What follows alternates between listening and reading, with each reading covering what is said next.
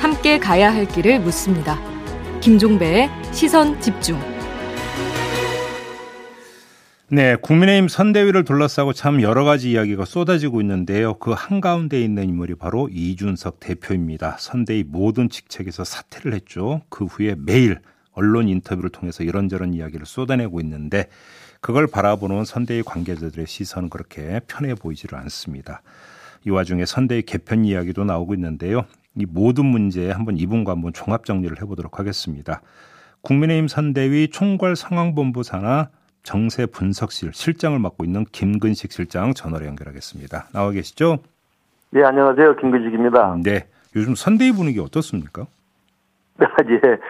뭐, 지난주까지는 좀 어수선한 게 있었습니다만은, 음. 지금은 이제 선대위의 효율적인 운영, 네. 그리고 선대위의 그 일사불란한 어떤 움직임 속에서 음. 다시 좀 심기일전해서 네. 제대로 해보겠다는 의지를 가지고 각 본부별로 그리고 음. 또 총괄 상황부 중심으로 음. 상당히 많은 지금 노력들을 하고 있고 상당히 개선되고 있다는 느낌을 받습니다. 그 김종인 총괄 제안에 따라서 매일 아침 윤석열 후보가 총괄 본부장단 회의를 주재하고 있다 이런 이야기였는데 맞습니까? 예, 아침 7시에 매일 음. 이른바 이제 총괄 본부장들이 다 모이신 가운데 네. 후보께서 어, 지방 일정이나 불가피한 일정이 아니면 후보가 음. 직접 참여를 하고 네. 김, 김종희 총괄 선대위원장과 김병준 상임 선대위원장이 다 음. 모여서 음. 일일 전략 점검회의를 아침마다 갖기로 되어 있습니다. 네. 그런데 지금 이준석 대표가 맡았던 미디어 홍보 총괄이 있지 않습니까?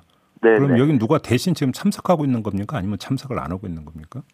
그 본부장 자리를 지금 이준석 대표가 사퇴 의사를 밝힌 상태이기 때문에 그러니까요. 부 부본부장이 계십니다. 그래서 음. 부본부장이 있기 때문에 부본부장이 대리 참석을 하는 걸로 알고 있습니다. 아, 대리 참석을 하고 있다. 네. 그냥 이거저거 그 애둘러 가지 말고요. 실장님 어떻게 보세요? 이준석 대표 선대위에 복귀를 해야 된다고 보세요? 그리고 복귀할 거라고 보세요?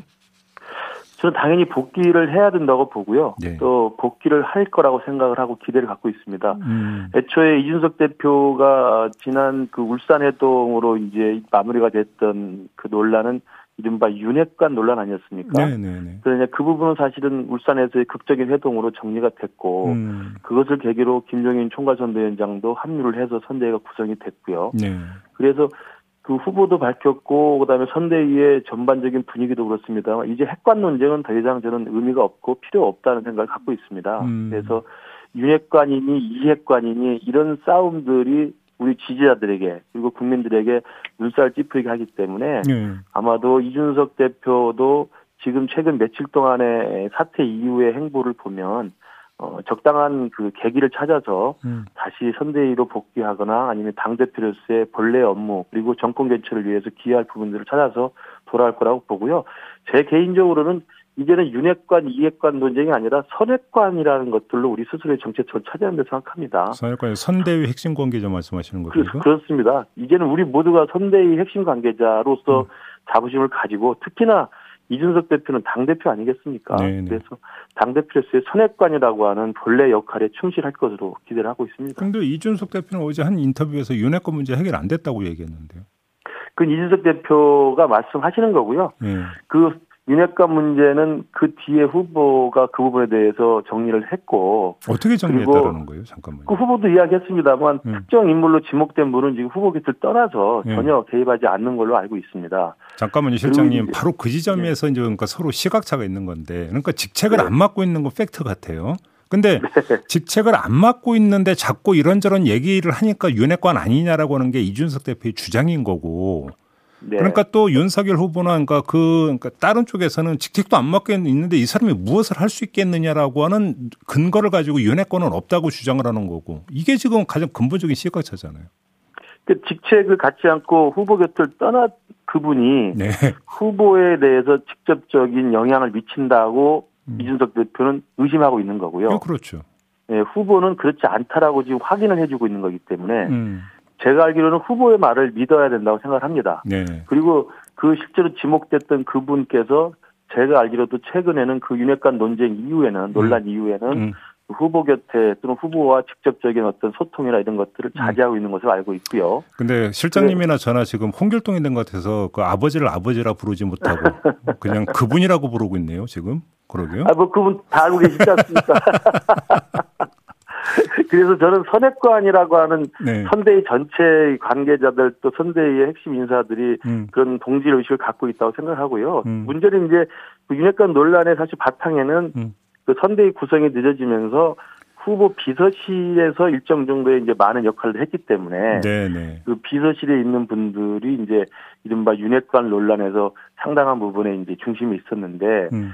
지금 마시는 것처럼 그 이준석 대표의 문제 제기 이후에 음. 후보도 인정을 했고 김종인 위원장도 동의를 해서 진행하고 있습니다만 음. 후보 김종인 총괄위원장 그리고 총괄 상황본부 중심이라고 하는 단일한 지 대통을 가지고 네. 일을 하기로 지금 정리를 했고요. 네. 그래서 비서실의 기능보다는 이제는 총괄 상황본부 주도하에서 음, 음. 선대위 전체를 일사불란하게 효율적으로 운영하는 것으로 지금 다 정리가 됐기 때문에 이제는 더 이상의 핵관 논쟁은 의미가 없다고 생각합니다. 그러면 이준석의 관점이나 윤석열의 관점 말고 김종인의 관점이 궁금한데요. 그럼 김종인 총괄도 이제 더 이상 윤핵관은 없다 이렇게 지금 확신하고 있다는 말씀이십니까?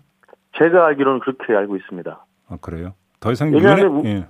운영의 문제로 이게 음. 귀결되는 것이었는데 음. 후보 후보도 총괄 선대위원장 그리고 총괄 상황본부 중심의 이 감독 기능과 통제 기능을 가지고 음. 전체 선대를 운영하도록 지시를 내렸고 네. 그것에 따라서 아까 말씀하신 매일 아침 7시에 전략 점검회의도 하고 있고요. 네, 그다음에 또 오후에 또 총괄 상황본부 주제로 또 전체 각 본부들의 또 상황 점검회의도 음. 하고 있습니다.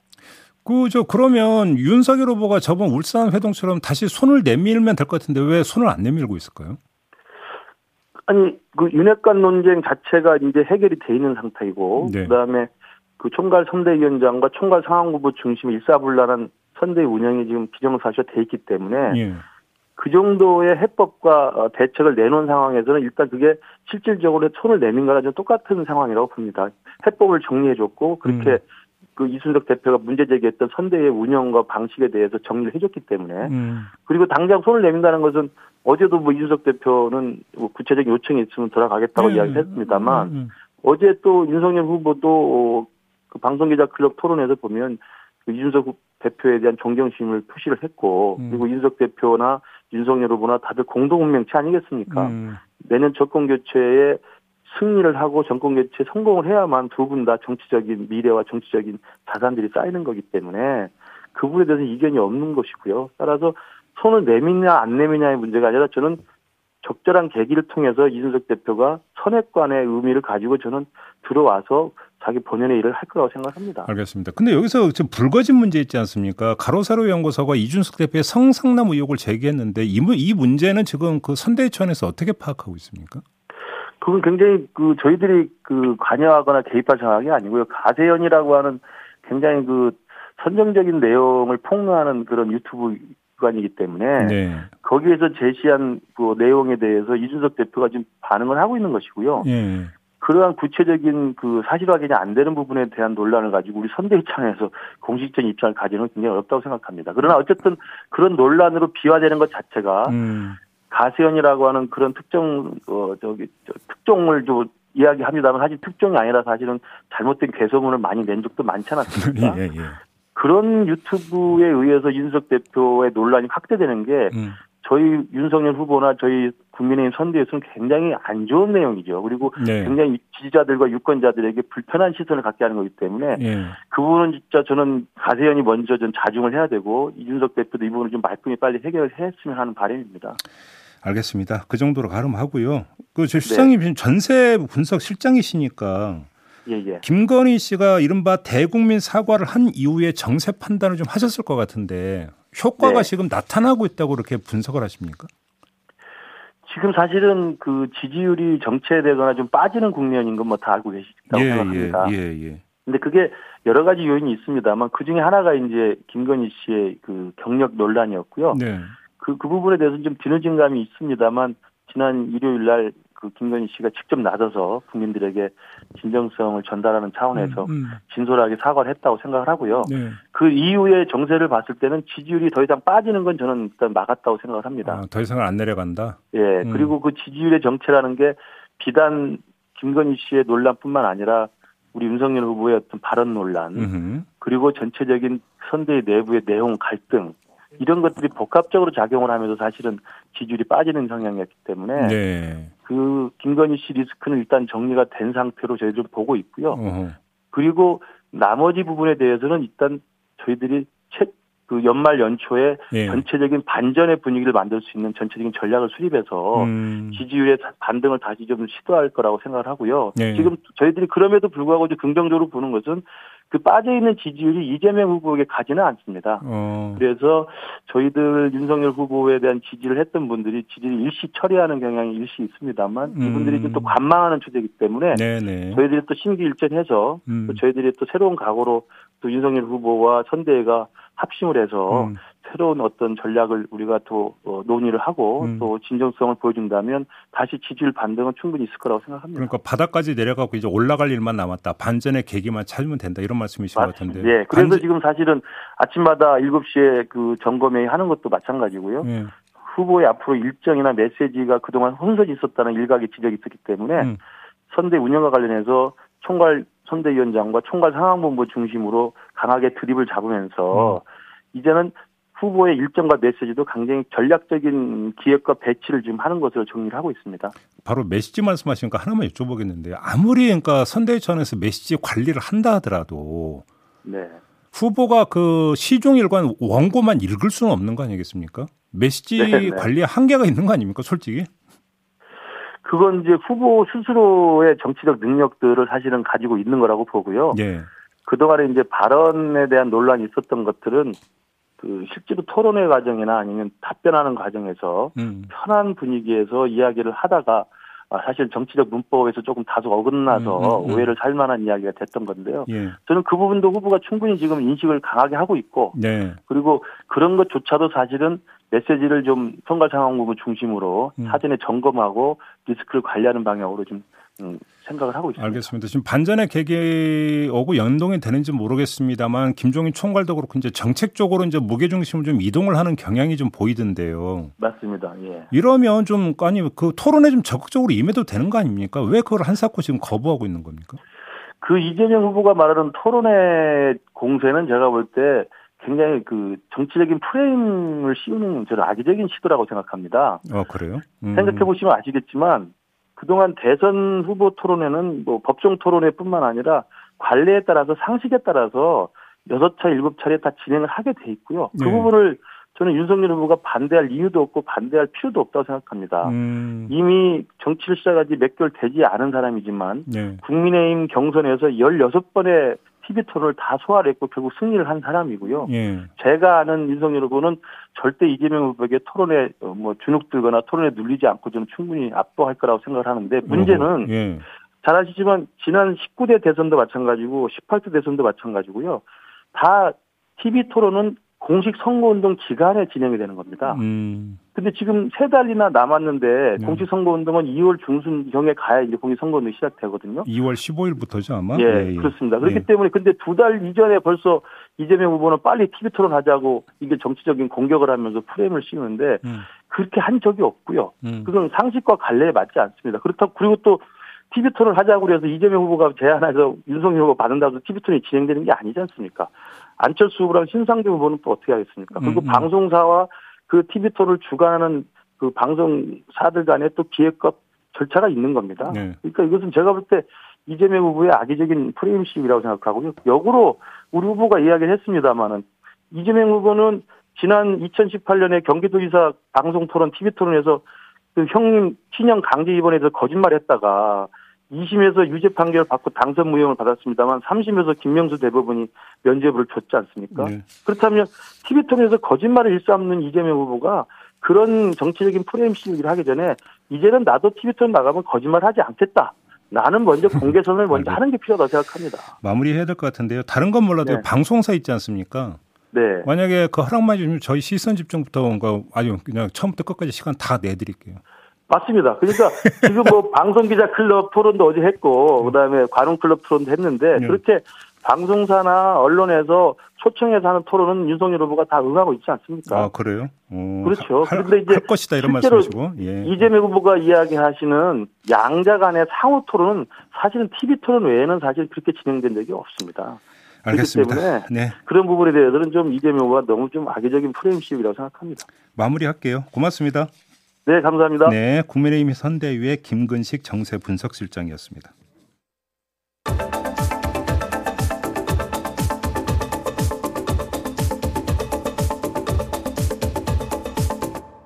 네, 비컨 뉴스 진행하겠습니다. 헬마우스 임경빈 작가 모셨습니다. 어서 오세요. 안녕하세요. 어떤 이야기인가요? 어, 드디어 나라가 재난지원금 회수를 오늘부터 시행됩니다. 회수? 이런, 네. 지급이 아니라 회수? 회수. 뭔 네. 얘기예요? 심지어 어제부터 시행되는 메시지가 카톡으로 받으신 분들이 있으셨는데요. 음. 저도 어제 지인 중에 한 분이 이런 걸 받았다고 이제 제보를 해주셨고 음. 확인해 보니까 이제 우리 제작진 중에서도 이 메시지를 받은 사람이 있더라고요. 어, 그래서 지원 재난 지원금을 대체 왜 어떻게 회수를 한다는 건지 좀 의아해가지고 내용을 봤는데 회수 방법이라고 돼 있는 게 경찰이 교통법규 위반을 단속해서 벌금이나 과태료로 회수한다는 주장이었습니다. 어, 경찰 5천여 명을 투입을 해가지고 집중 단속을 한다는 건데 어, 메시지 내용 보면 각종 교통법규 관련 벌금, 범칙금, 과태료 등등이 이제 총 망라가 돼 있습니다. 음. 어, 횡단보도 정지선 침범, 음주운전, 속도 위반, 중앙선 침범, 신호 위반 등등 각 항목을 하나씩 나열을 해가면서 얼마의 범칙금이나 과태료가 부과되는지도 적혀 있었습니다. 얼마랍니까 그래서? 어, 뭐 이제 많은 거는 6만 원, 10만 원 뭐 이런 것들과 함께 이제 벌금 아 저 벌점도 같이 적혀 있었는데 네. 어, 내용이 문제였는데 음. 틀린 내용이 좀 섞여 있습니다. 네. 일단 여기 적혀 있는 내용들이 대부분 오늘부터 시행되는 게 아니고요. 이미 예전부터 몇 년 전부터 아주 오랫동안 시행되어 오던 기본적인 교통 법규들입니다. 음. 어, 항목을 또 하나씩 체크를 해보면 미묘하게 디테일이 틀린 정보들이 섞여 있었는데 특히 음주운전, 어, 이제 이 메시지 내용에는 혈중 알코올 농도 0.2% 이상일 경우에는 최고 1천만 원, 음. 0.1% 이상일 경우에는 최고 500만 원의 벌금을 낼 수 있다 이렇게 돼 있는데 네. 어, 틀린 겁니다. 2019년부터 음주운전 관련해 가지고는 형사처벌이 강화가 돼서 음. 0.2% 이상은 2천만 원의 벌금, 음. 0.8%에서 0.2%까지 아 0.08%에서 0.2%까지는 1천만 원 이하의 벌금으로 올라갔습니다. 특히 그 마지막 메시지의 마지막 부분에 보면 장난 전화와 스토킹이 묶여가지고 벌금 8만 원이다. 이렇게 적혀 있는데 어, 이건 큰일 날 소리입니다. 아시다시피 이제 2020년 이후에 스토킹 범죄 처벌에 관한 법률이 시행이 되면서 스토킹 같은 경우는 이제 3년 이하의 징역, 3천만 원 이하의 벌금이 처해질 수 있는 강력 범죄입니다. 예, 스토리가 이런 거군요. 그러니까 알량하게 뭔가 재난지원금이라고 조금 줘놓고 네. 연말 대대적인 특별 단속 뭔가 벌금 때려갖고 다시 또 걷어가려고 하는 거 아니냐 이런 시선인 거죠. 간단히 이야기를 하면. 그렇죠. 사실은 뭐 이런 정보들은 전에도 종종 나왔었던 건데 음, 이번에 조금 다른 거는 이제 어, 이 찌라시 자체가 재탄 삼탕을 하다 보니까 어, 최신 정보가 좀 많이 누락돼 있다는 거 네. 이런 겁니다. 그게 뭐 어, 스토킹 이런 거 그렇습니다. 네. 이미 이제 지난 11월에도 똑같은 내용이 한번 인터넷 커뮤니티와 카카오톡을 통해서 유통된 적이 있었는데요. 네. 그 당시에 카페에 공유된 그 댓글을 하나 보니까 음. 현직 경찰인 듯한 분이 음. 이거 잊을만하면 나도는 찌라시다. 네. 그러면서 이게 유행을 할 때마다 지인들이 나한테 물어보는 바람에 정말 귀찮다 이런 얘기를 적어놓기도 했었는데 네. 그래서 좀 과거로 거슬러 올라가 봤더니 이게 2017년 2월에도 똑같은 내용이 한번 돌았습니다. 음. 그래서 그 당시 언론에서 팩트 체크를 하기도 했는데 음. 당시에는 2월부터 시행이라고 돼 있는 부분만 조금 다르고 나머지는 거의 이제 복사 붙임해 놓은 그런 수준이었다 보니까 아마 2019년 이후에 그 강화된 규정이나 새로 만들어진 법률들은 반영이 안 돼 있는 걸로 보입니다. 아, 뭐 그런 이나저나 뭐 하여간 연말 특별 단속은 있는 겁니까? 그것도 아니었습니다. 아, 그래서 음. 어, 이 사실관계를 좀 경찰청의 담당 부서로 확인을 해봤는데 음. 직접 한번 들어보시죠. 매년 그렇게 보는 얘기인데 예. 설령 그렇게 연말에 이제 뒤중 단속을 한다 하면은 사전에 저희가 다 충분히 음. 국민을 대상으로 이제 보도자를 뿌리면서 홍보를 하고 실시하는 거지 예, 예. 어느 날 갑자기 말없이 실시를 그렇게 하진 않습니다. 예를 들어서 뭐 올해 뭐 PM 단속처럼 뭐 새로운 뭐 단속을 할 경우에는 음. 충분히 뭐 유예기간도 두고 이렇게 다 실시를 하지 음. 그냥 1월 1일 땡 됐다고 바로 단속 이러지는 않습니다. 음. 교통사고나 이제 사망자를 예방 교통사고로 인해 사망자를 예방하기 위해서 이제 주의하고 환기시키는 차원에서 한다 해도 그런 차원에서 하는 거지 뭐 세수막 뿌리기 위해서 하고 전혀 그렇지 않습니다. 네. 들어보신 것처럼 음. 굉장히 억울해 하시더라고요.